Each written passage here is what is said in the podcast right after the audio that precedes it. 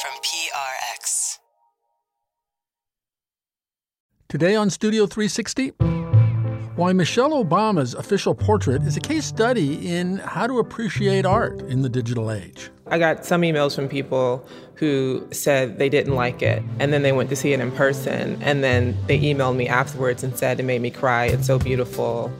I mean, paintings are meant to be viewed in person. Amy Sherald gives me a gallery tour of her latest paintings. Plus, 96 Tears is probably the first punk rock song. we trace the roots of American punk back to Detroit with a song that hit the top of the charts in 1966. It's the first garage punk song, with its piercing organ riff, bare bones vocals, and lo fi production. Outside of the organ, that's everything you want that will come later. Our latest American icon, 96 Tears by Question Mark and the Mysterians, just ahead on Studio 360, right after this.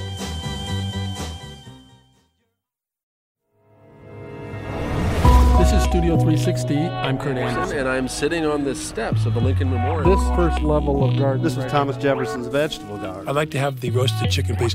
Very well done. Editing is all about timing. I try to get a little bit away from the actual subject. You must get sick of your own voice, right? Studio 360. with Kurt Andersen. Let's just start by saying wow again. Let me just take a minute. It's amazing. That's Michelle Obama last year at the National Gallery at the unveiling of the official portraits of her and her husband. In the suddenly famous painting of her, her skin is gray and she looks very serious, a little intense, and she's wearing this geometric print dress against a background that's solid robin's egg blue. But I'm even more proud of the extraordinary woman and artist who made this portrait possible. Amy Sherald. Amy Sherald had been a successful artist, but known as much for getting a heart transplant a few years ago at age 39 as for her paintings. But once that picture became public, people suddenly had a lot of opinions about Amy Sherald and her work. Many of them complained that the portrait didn't look sufficiently like the smiling, electric, telegenic Michelle Obama they adored. I'll take the criticism because there's no way in the world I can make a painting that made the millions of people that are invested in her emotionally and every other kind of way happy. As tough as that must have been, Sherald's work is kind of a case study in how to appreciate art in the digital age. That is, in real life, looking at the actual thing. I got some emails from people who said they didn't like it. And then they went to see it in person. And then they emailed me afterwards and said it made me cry. It's so beautiful. I can't, you know, so it's, it's, I mean, paintings are meant to be viewed in person. Which is exactly why, when we made plans to get together and talk, we decided to do that at the Hauser and Wirth Gallery in New York City, Chelsea, where she's having a solo show called The Heart of the Matter. The exhibit's in a huge white loft space and consists of eight huge portraits of non famous black people. So, this one, which I see is called Handsome, is indeed this handsome young man um, looking straight at us, as in all, all of your portraits. He's wearing a short sleeve polka dot blue shirt with white pants, unflashy, unexceptional pose. Uh, Just hanging out. just hanging out, monochrome. I don't know what color is that? Uh, creamy gray Yeah, it's a nice background, vanilla. um, gray skin, which all of your people have Yes. lately or the mm-hmm. last decade or so, right? Yeah, since I found myself, Really? found my artistic DNA, I, I say that, yeah. So that wasn't until you're 30 something. Mid, mid to late 30s. Yeah. Yeah, so I guess I'm a late bloomer. So, so the, the finding your DNA in terms of this straightforward, highly representational style and the gray mm-hmm. scale skin all happen at the same time? Yeah, I mean, just trying to figure out what kind of art, or you know, as a painter, what kind of paintings I wanted to make um, for the rest of my life. You know, and that's I started thinking about that in college, and went from kind of self-portrait like um, Frida Kahlo, Salvador Dali-esque paintings to this, but it took me a long time to get there. You know, Does that feel in retrospect or at the time like going from being young to being grown up? Uh, yeah, yeah, kind of. It does. Yeah. yeah. Let's look at this giant one, which is unlike uh, most of your work because of its scale and because you've started doing things that aren't just monochrome. It's called Precious Jewels by the Sea. This I is there's a sky, yeah. there's a beach, there's a there's yeah. an umbrella, there are people on piggyback. Yeah, it's uh, these. There's two paintings in the show that are the largest paintings that I've done thus far in my career. Um, for one main reason, it's just that I have a bigger studio now. So it's something I've wanted to do for a long time and just didn't have the space for it.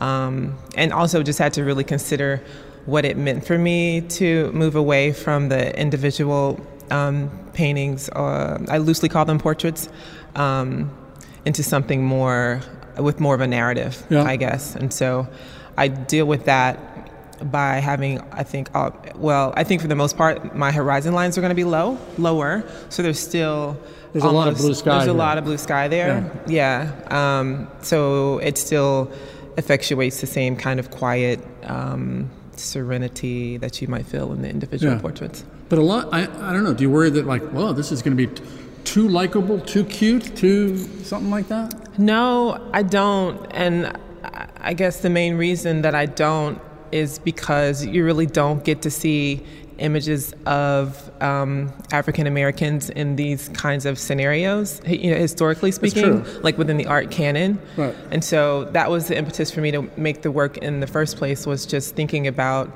you know, one, what kind of work I wanted to make, but then um, looking at the work that was being made around me and thinking about what was missing. And for me, that's what was missing. And so, um, the movie Big Fish was also a huge inspiration because that, it really got funny. me thinking, yeah, about those kinds of narratives and the Burton, frivolity, right? huh? Tim Burton yes, Fish. Tim yeah. Burton. Mm-hmm. And so, yes, they are simple and beautiful and light, and um, I like to call them a resting place. Yeah. And I think that's that's why it's important. The idea again of the colors of the, the clothes these people are wearing. Sometimes they're old fashioned, sometimes they're modern and bold. Yeah. They, they vary, but the clothes one's eye is drawn to the clothes because they're graphic and colorful, especially given the, the monochrome of most of the backgrounds and the yeah. grayness of the skin color. Yeah. So, are you? Is it, are clothes one of your subjects?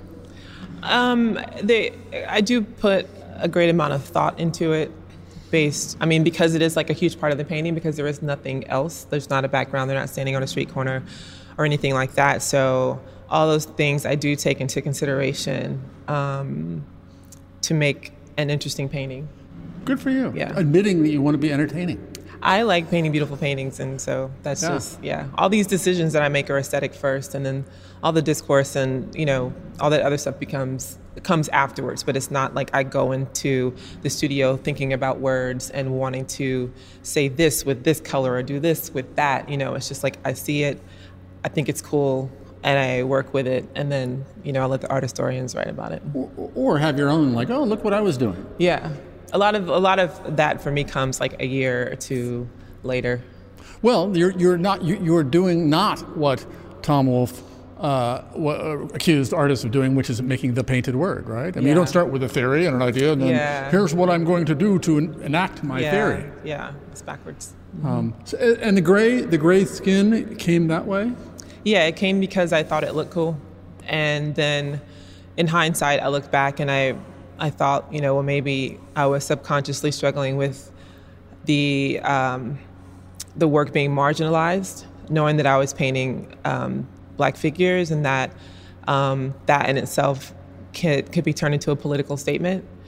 Uh, and wanting to try to steer the conversation into a more universal um, experience. And it's not that the work can't be employed in that way. It can be employed in many different ways right. and mean many different things to different people. But I just didn't want it to be sequestered to that one area. To make it a little more generic in some way, or, or universal, I guess. Is yeah, universal. Yeah. Be interesting to see. Have you ever painted a portrait of a white person with gray skin? That no. would be interesting. No, it won't. it, you won't? No, it wouldn't be interesting. Really? Yeah, I don't oh, think okay. so. Because only black people can be have gray skin?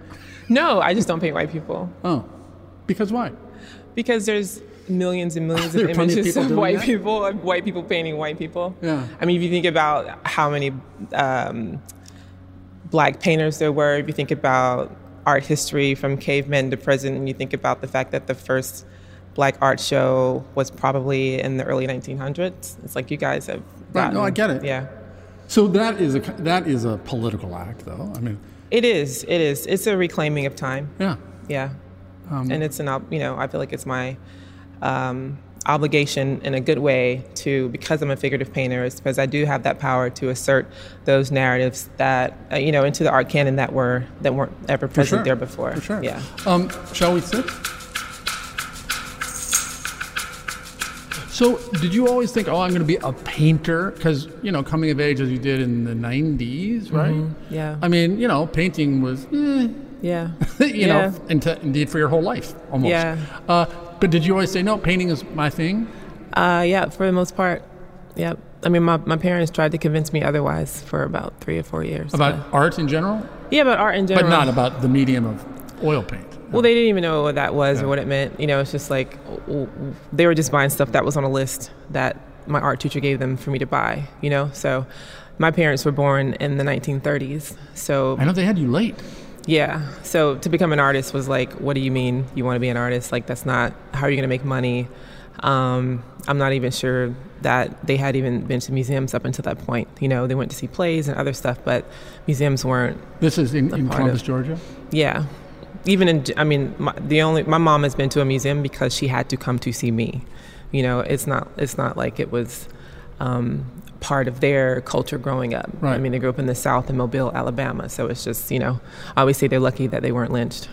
Yeah. They're extremely religious, like a Pentecostalish church. It's not Pentecostal. It's like it was Assemblies a of God, though? non-denominational. No? It's called the Worldwide Church of God. Uh-huh. I'm, I think they're still around. It was non-denominational, so we were kind of Jewish because we kept the Sabbath. We we like kept all of the holy days of the Old Testament. So Day of Atonement, Passover, Days of Unleavened That's Bread, eccentric. Feast of Tabernacle. Yeah, it was. Yeah, it was a lot.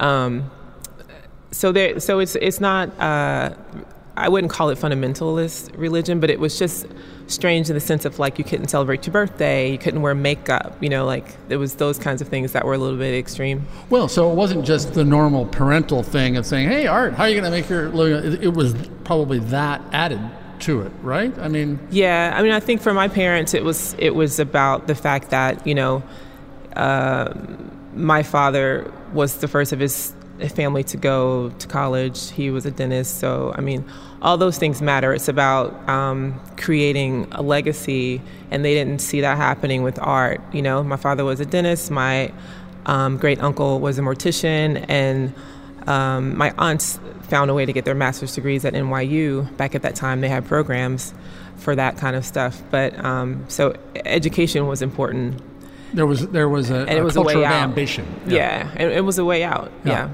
How did you make your way to art and decide I, I want to do this? I say it just chose me. I don't, you know, I had a great art teacher who really encouraged me, um, even from high school, to create images that were my own ideal. Um, and it's just, I don't know, it's what I felt comfortable doing. I didn't have to interact with people. I was super self conscious and uh, you know, I didn't do a lot that I was interested in because I didn't want to be in rooms with people that I didn't know. It was just like over the top self conscious. So it was easy for me to do it, and it's what I excelled at. And there was no conversation about visual learning then, but I was a visual learner. So it's just, you know, what my proclivity was is to do this stuff or to be a chef. That's what I was also Yeah. good at was cooking. And you were like the last pre-internet generation as well. I got my email address when I was 25. There you go. which which might be why you had the time and inclination to do this. Yeah, I mean, I say that's when, when people ask me why I do what I do, I say I, I think it's because of when I was born. Because there, I didn't, there were, I had a Tandy 2000. We had to pretty much code it ourselves to like make the games work. And for me, making art was painting a figure. I really didn't know who Jackson Pollock was, Andy Warhol, or, you know, these other creators and thinkers that were bending the rules. So I, this is what I grew up thinking I was supposed to do. And so that's what I did. To, to be good and be realistic. To be good, and- be realistic, yeah. Did you ever have a, a, a non representational phase? I kind of did when I studied with Grace Hartigan in, in uh, graduate school. Um, the paintings got a little looser and a little drippier, but ultimately they never lost the figure. Um, and it just wasn't something that I knew I could expound on for the rest of my life. And so I knew I was still looking for what it was that I was going to make.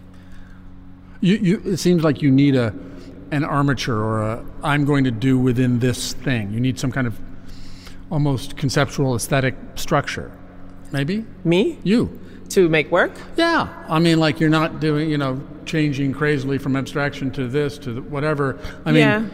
Well, the thing is, you know, I mean, if you know you're doing this, you kind of know what you're doing every yeah, day. once you become known for something, then that's kind of what you do. Like I could change it, but I think at this point in my career, that would be a mistake, right? Career-wise. So, career-wise, yeah. It's like you make Coca-Cola, you want Coca-Cola to taste like Coca-Cola, Yeah. like we say in the You South. can get Diet Coke. So it, you know, Cherry Coke. Yeah. So what you do becomes your brand. Yeah. Essentially, and um, you can exp- expound on that and and you know, like I went from individual to these multi-figure, and I'll keep challenging myself to do different things, but they will all tie into, you know, what I this this body of work and How practical of you.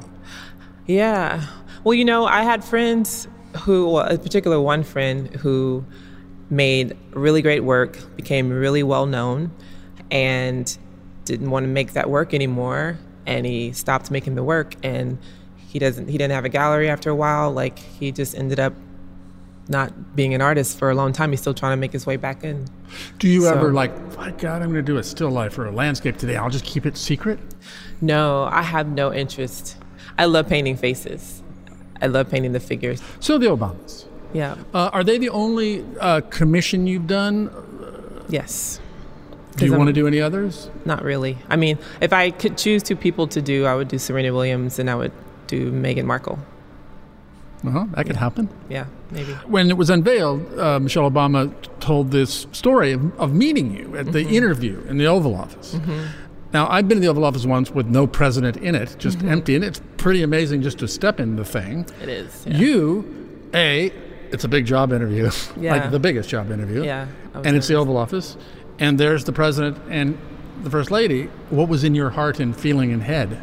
I was I was nervous. The first thing that happened, and I don't know whether anybody else notices this when they walk in, but the rest of the White House has like this really kind of strange fluorescent green light, and then when you walk to the Oval Office, it's like lit for television, and that almost triggered my brain to think that it wasn't happening when it really was happening. So for about five seconds, I was like stuck in this moment of like, am I I'm tripping. dreaming or is you Yeah. know or, or is yeah. Barack walking towards me, and so um, Huh, I snapped funny. out of it and yeah, shook his hand. Um, I was nervous, and he's he. Um, it just so happened that we all wore the same color that day. And so he's like, "Looks like you got the memo." And I was like, "Memo? What? What are you talking?" You know, I was so nervous that I didn't get the joke, and then I got the joke, and I'm like, "Okay, I'm just gonna sit down before I say anything stupid." But um, it was it was great. It was just a 30 minute conversation about what I do, what else I do outside of painting, and life.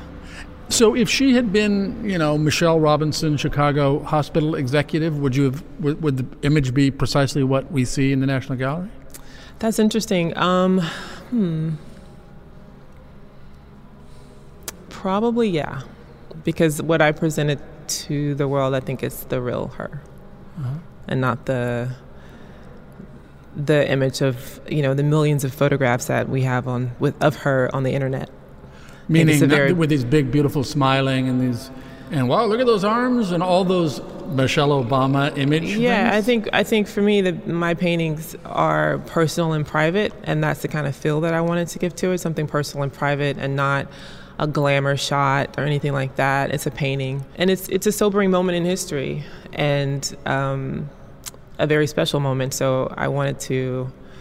uh, You know all of that, I, I, and I'm I'm saying this now. I don't think I was thinking about that when I was um, making it exactly, but um, at the end of it, when I look back at it, like those are the things that I that I think were kind of circulating in my head. in 10 years, i- it will just be one big thing you did. Do you, do you look forward to that time when it's not all about that? All about the Michelle Obama's portraitist.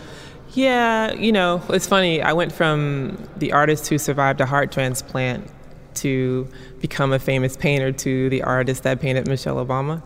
And I'm pretty sure I could climb Mount Everest and I would still be that because she is still who she is and she has such a great influence, you know, worldwide. And, you know, and I guess I'm okay with that. Uh, Amy Sherald, it has been a uh, great pleasure meeting Thank you, you. talking to you. Nice to meet you. Nice to meet you. Thanks. Thank you.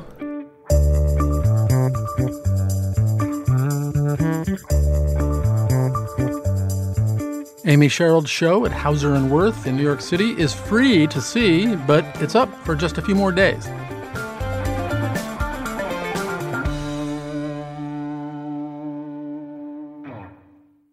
Coming up next, the number one song this week in 1966. It's very sexy g- garage music. It's innocent. You down there and I'll be on top, you know what I mean? and I'll cry. You can only write like that when you're a kid. That's next on Studio 360. Too many teardrops for one heart to carry on. Studio 360.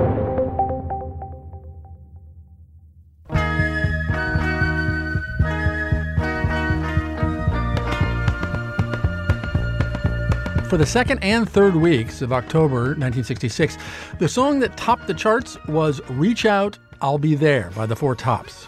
It is quintessential feel good Motown, soulful, poppy, big hearted. I'll be there.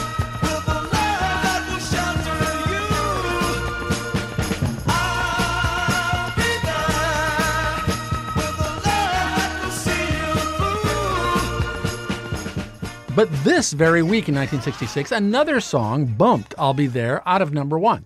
It was also recorded in Michigan, a bit north of Detroit, but this song could not be more different than I'll Be There. Instead of a shoulder to cry on, it promised, after a love gone wrong, that the ex was gonna regret it. Also had a very different, more basic sound, the first proto stirrings of Detroit punk.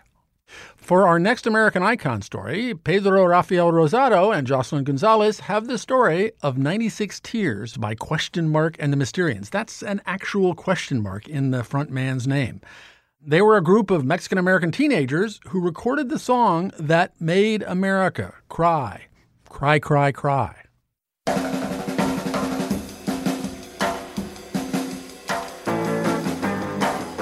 It's 1962, and three kids in Saginaw and Bay City fall hard for the fast driving tunes of the Ventures and Duane Eddy. So they get together to start their own band. We were playing uh, the Ventures and all kinds of instrumentals. We didn't sing, it was just totally instrumentals. I'm Robert Lee Balderrama. I'm the founder of Question Mark and Mysterians and a guitar player. My parents were migrant workers from Texas. And they would come up here in the summertime and work out in the fields. Then they got jobs at General Motors and found out what it was like to make better money. And then we bought a farm in Bay City, Michigan. Balderrama dreamed of playing guitar when he first saw Les Paul on TV, but he never thought his family could afford one. Then one day, his dad brought home an acoustic that was a little banged up but still had strings, and Balderrama picked up a few lessons from his brother. The trio he formed with friends Larry Borjas on drums and Robert Martinez on guitar played their surf rock homages at local festivals and dances. But people kept asking, Well, who sings in a band? I go, Oh, no, we don't sing in a band, we just play instrumentals. They said, Well, you guys should get a singer. Robert said he knew a singer. It was his brother, Rudy, Rudy Martinez. He sounded like Mick Jagger, and Rudy was a great dancer. So we hired him as our lead singer, front man. Rudy went by the name Question Mark, and he always wore dark glasses. He already had that rock star magnetism, and he emerged as a creative force in the group. But Robert says there was another crucial element to the group's evolution. That was the addition of Frank Rodriguez on keyboards, who'd been playing since he was a young child. The Mysterian, the Mysterian, the Mysterian. Now they needed a real name for the band, and they found one on Saturday morning TV. We are the Mysterians. The Mysterians was a 1957 Japanese sci fi flick about humanoid aliens that arrive from Mars demanding land and Earth's women to breed new offspring.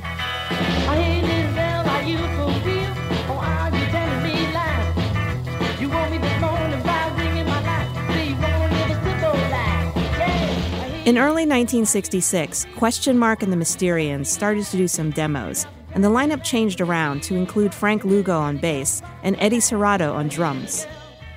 One time we were practicing over at Frank Rodriguez's house, and I was first learning the power chord. I would play from G to C back and forth, playing it back. Frankie started playing the keys onto it, and our drummer Eddie Serrato and Frank started playing the bass and the keys and Question Mark started singing to it, and he kept saying too many teardrops.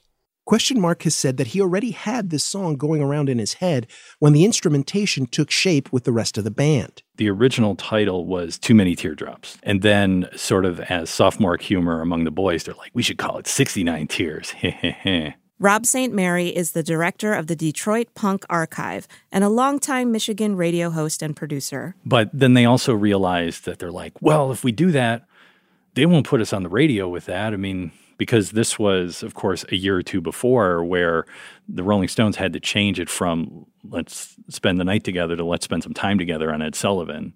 So this was still an era where you couldn't get away with that kind of stuff. Changing the title to 96 Tears the Mysterians' next move was to somehow get the song recorded and distributed. I feel Lily Gonzalez gave us the opportunity to record and to take a chance on us.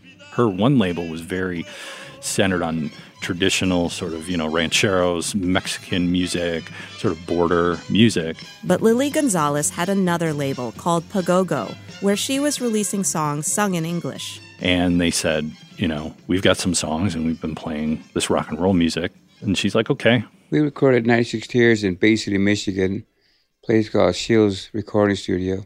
Art Shields was the owner.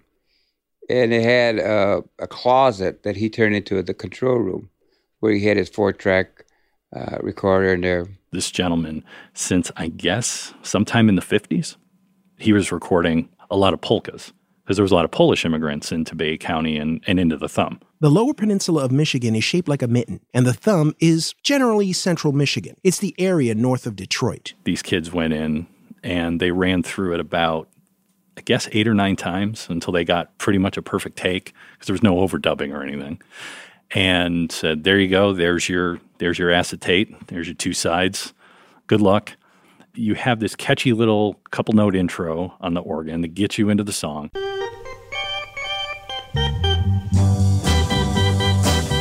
And it just chugs along. Too many teardrops for one heart to be crying. Too many teardrops for one heart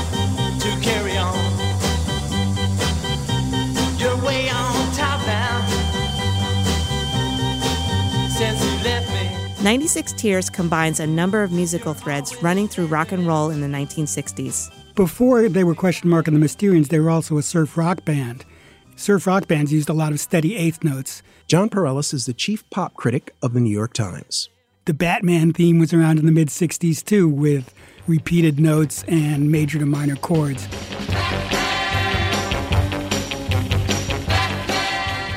It was in the air. It just sounded it just sounded better in 96 Tears. And then there's the instrument delivering 96 Tears' famous hook. It's a Vox Continental organ, not a farfisa as many people think.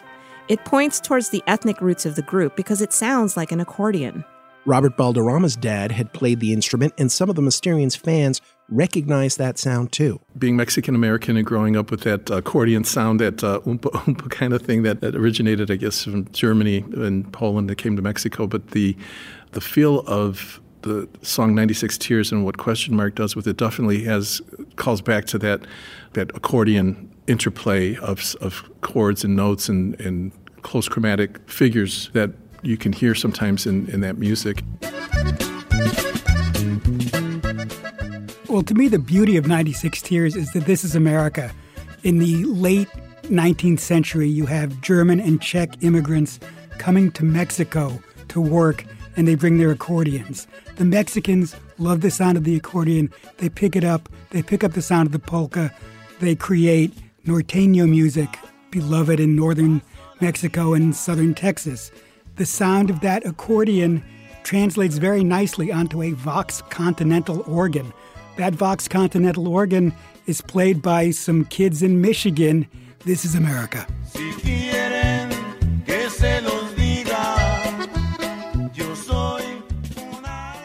When the records got pressed, Lily Gonzalez told us, she goes, What I want you to do is take the singles to the radio stations in the local area, see if you can get some airplay, and take the records to the record stores. They must have had great door to door salesmanship because 96 Tears started to pick up steam with local audiences. The question mark got a phone call from one of the DJs in Saginaw, I think it was WSAM. People started calling in, requesting our song. And then we got calls from the record stores that we sold out. We also took their single to Bob Dell in Flint, Michigan, WTAC. And we got calls from the record stores in Flint, sold out. CKLW AM 800, also known as the Big Eight, was based across the river in Windsor, Ontario. The station had a powerful AM signal that covered the Detroit area and reached cities as far away as Toledo and Cleveland in Ohio. They eventually ended up on the Big Eight, which was CKLW, based out of Windsor. They were a station that could take a regional single and break it nationally. They had that much pull.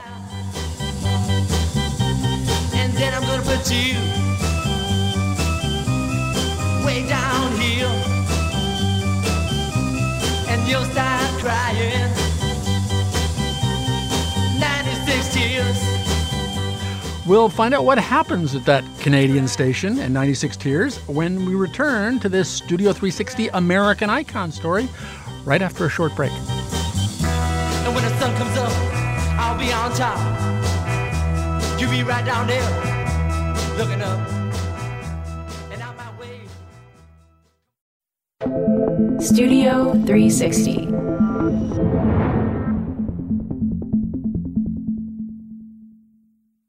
We're back with our American Icons feature about the song 96 Tears by Question Mark and the Mysterians.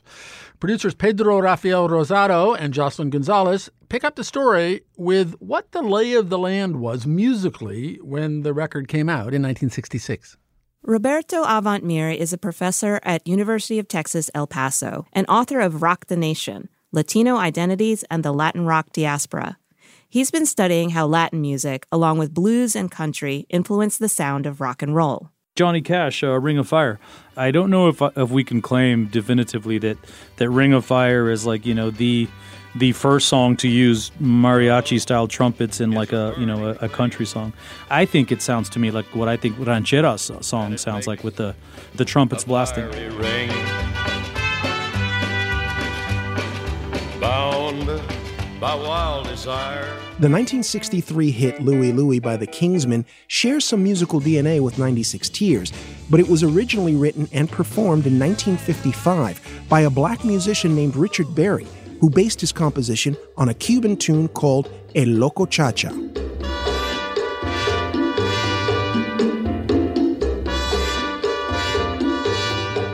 As we get further into the late 50s and early 60s, it's not just Latino musical elements we're hearing in American rock. We're hearing Latino musicians. This is a song that very overtly is a Latin song, and the whole song is in Spanish. You have this kid Ritchie Valens who's totally pretending that his name is Valens and his real name's not, you know, Richard Valenzuela. He's being played up as Ritchie Valens, right, to be more palatable to the mainstream.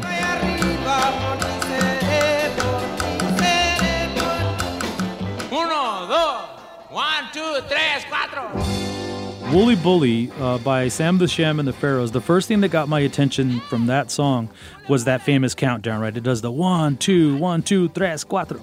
And if you look at the album cover, right, it has this Mexican guy on the cover, even though they're wearing these like Egyptian costumes and pretending they're Egyptian because they're the pharaohs. Sam was not Sam, but a guy named uh, Domingo Samudio, right, a Mexican American from from around Dallas, Texas, I believe. Mexican enough that he felt compelled to throw Spanish into a, a, a song that became hugely, widely popular. But at the same time, he's not Domingo Samudio, he's Sam the Sham.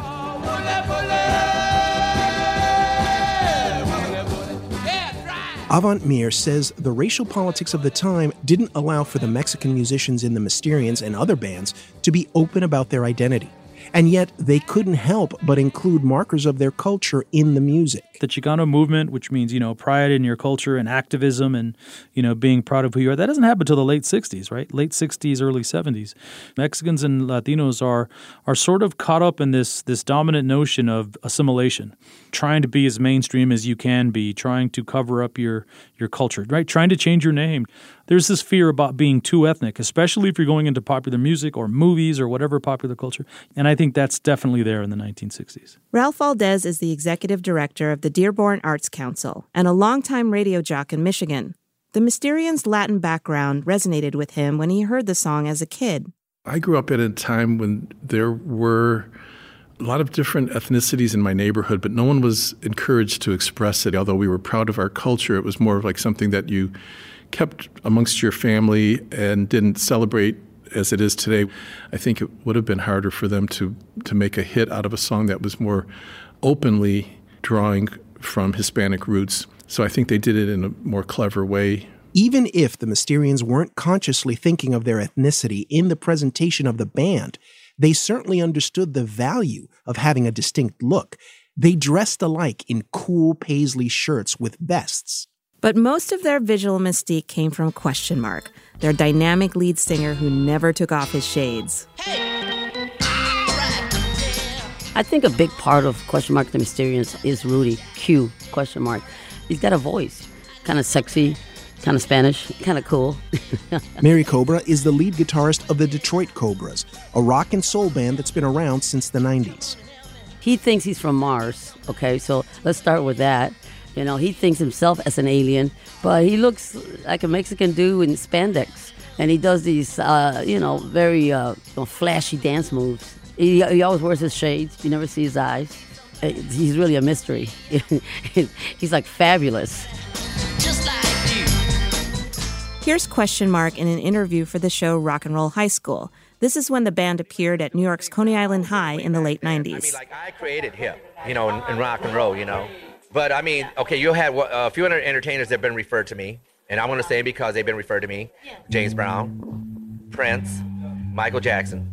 To me, I see him as part of this this tradition of Sun Ra. You have George Clinton that comes out of that. I think that in a way, his "I'm from outer space" and and all of this stuff was a way to create a mythology around himself. After 96 Tears became a hit in Detroit, Neil Bogart, a young VP at Cameo Parkway Records, who would become famous as president of Casablanca Records, made a deal for the rights to 96 Tears. He reissued it on Cameo with full marketing support, and the still teenaged Mysterians went out on the road. I was only 16 and Frank was 15. Our parents were not too crazy about that. 96 Tears entered the Billboard charts at 112 in March of 1966 and began climbing. On October 1st, 1966, the band appeared on American Bandstand. All righty. 96 Tears, gentlemen. Nice to see you. Welcome. Where's home? Saginaw, Michigan. Is that where you all got together? Uh, yes. Was I right in saying this is the first record? Uh, yes, this is our first record. On October 29th, 96 Tears reached number one. The song's success was especially meaningful for their hometowns and the Detroit area. This really is the budding of, of a Detroit rock scene in a way. Because before that, there wasn't anything. There had been big singles on Fortune and big singles, obviously, in Motown by 1965. But rock and roll music didn't hit nationally until Mitch Ryder. And that was 1965. So Mitch Ryder hits, then, as I was saying, Bob Seger, 65, 66. Beneath the bare light bulb bush, gazed into the eyes of love. And then there was 96 Tears. These bands caused a major label feeding frenzy in Detroit in the years following the song's release. Think of Seattle after Nirvana in the grunge era. So you have, you know, SRC on Capitol. You have Frigid Pink on London Records. You have the Stooges and the MC5 on Elektra. Like, we have to pay attention to Detroit now as a rock city. It's not just Berry Gordy, it's not just Motown. Rob St. Mary says that these Detroit rock singles reflected the city's no nonsense attitude towards music, the rough and tumble simplicity of 96 Tears, and how it was recorded signifies what we now call garage rock. Roberto Avant-Mier. I want to say anywhere from 1964 to 1966 is the garage rock moment. It was this idea of stripped down music, three chords, right? Anybody could play three chords, very basic songs, basic riffs, very basic lyrics, right? It was about everybody thought they could be in a rock and roll band. Pop critic Jon Pareles. You could hear that that guitar was cranked up a little too loud in the amplifier. You could hear that the electric organ had maybe a couple of keys missing. You, you could hear all of the defects, and that made it feel very human. As the 60s gave way to the 70s, rock got more psychedelic and progressive, and generally more complicated and adult. 96 Tears was straightforward and honest, with the kind of DIY attitude that would soon be attached to a raw, rebellious sound coming out of England and New York.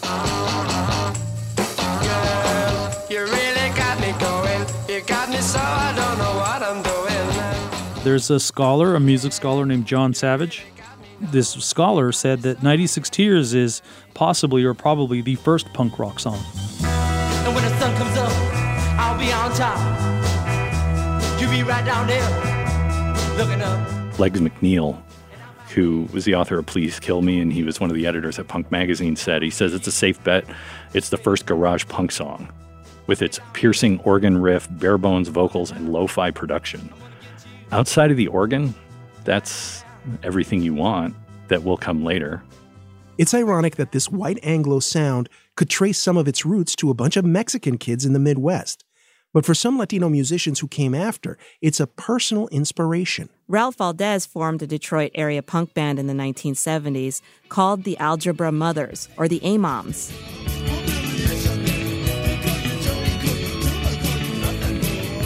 For a lot of so called punk or new wave bands early on, there was possibly an, an underlying mission to take keyboards away from the progressive rock idiom and make it seem like you could own it again as a simpler instrument. And 96 Tears kind of showed ways to do that. So for us as a band starting out, we just felt like we had to have a Vox Continental.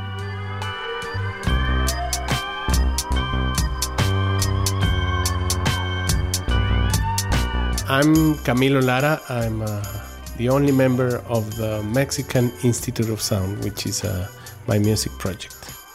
It was intriguing to have that song and to hear something like that that was kind of a punkish pop song. I was amazed that those guys were Mexicans and they were in the middle of nowhere just doing this crazy quasi punk song that was part of uh, the soundtrack of my childhood. Later in my life, I discovered that most of the songs on that time were less edgy and more conventional and more poppy, or at least the ones that succeed at that time. So for me, this song to be like a top 20 hit in, in the US was a miracle, was kind of a triumph for the underdogs. That was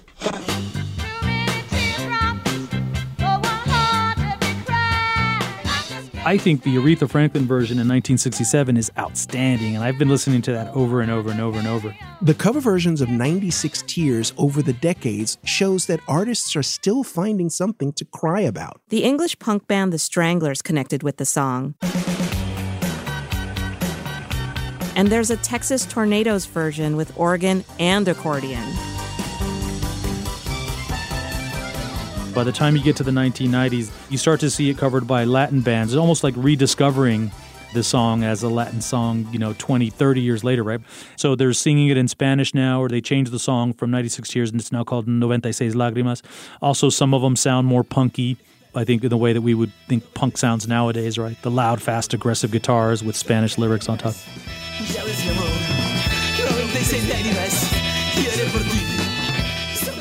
After 96 Tears, Question Mark and the Mysterians followed up with two singles, I Need Somebody and Can't Get Enough of You Baby.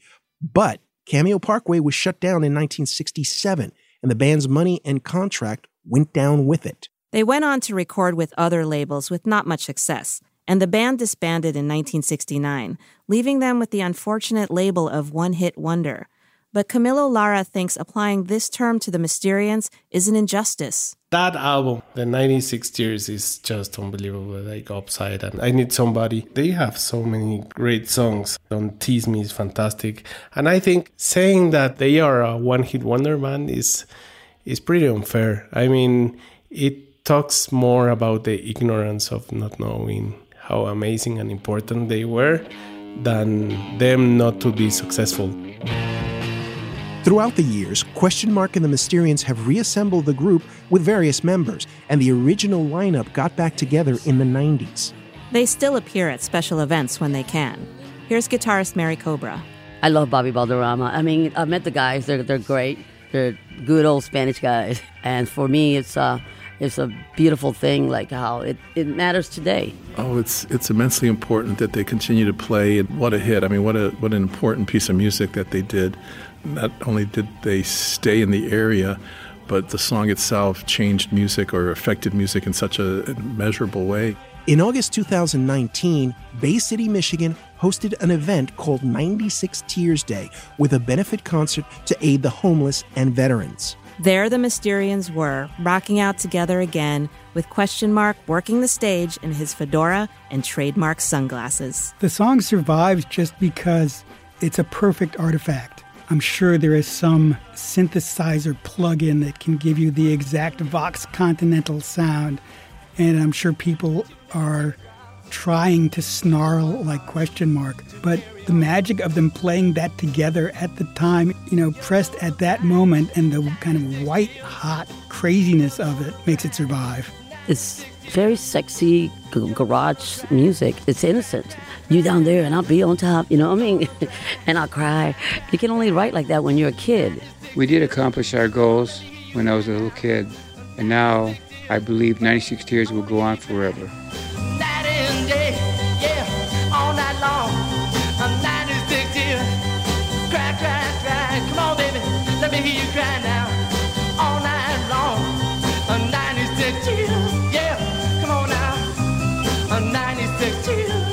That's Robert Lee Balderrama, guitarist and a founder of Question Mark and the Mysterians.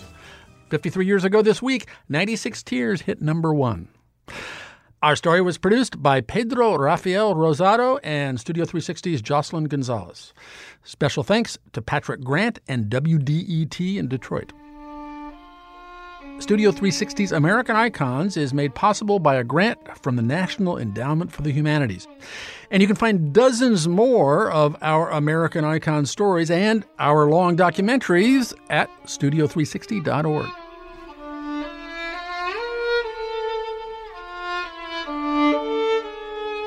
Next week, we'll be spending the whole show on another American icon, the tales of Edgar Allan Poe. We talked to a whole lot of people about Poe, and you'll recognize some of these voices. One thing we asked was the first time they encountered Poe's writing. I didn't particularly like reading, but it was unlike anything I'd ever experienced. I first encountered Poe as a nine year old. So I was reading uh, Sweet Valley High and uh, Black Beauty, That was a rough time for me as a teenager. heavy on the girly fiction. And I remember us all like sitting in class, just kind of closing our eyes and trying to imagine ourselves in this situation. So it was a complete shock to my system. I kind of like fast forwarded to the juicy part where the murder happened. It was dark and depressing, and I'm Catholic. And that's where I, you know, started really appreciating the story. It suited my, my sense of the dark mystery of the world. My grandfather was dying of cancer, so I was grappling with a big human problem. There's something I really liked about being able to scare myself And somehow Poe seemed a way into it.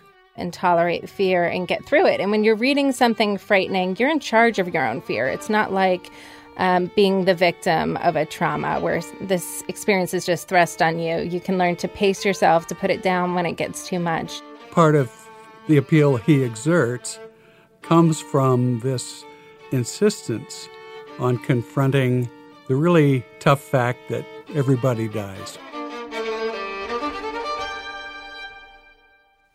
Join us next week, and you'll hear more from Bill Hader, Laura Lippman, R.L. Stine, Roger Corman, and many more talking about our next American icon, the tales of Edgar Allan Poe.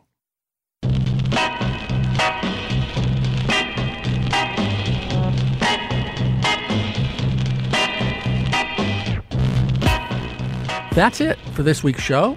Studio 360 is a production of PRI, Public Radio International, in association with Slate.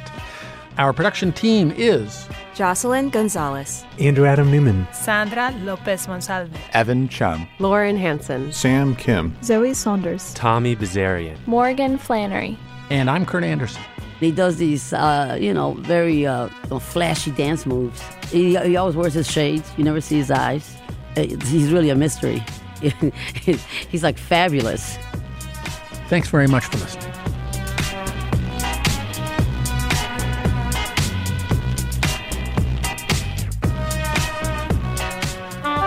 PRI, Public Radio International.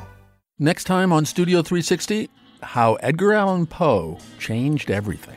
Where Emerson and Thoreau were like, let's go write about nature. Poe was like, okay, but one day you might turn against the people you love and destroy them. Just keep that in mind. So it's it's like the asterisk on the American dream. Our latest American Icons Hour, the tales of Edgar Allan Poe. Next time on Studio 360.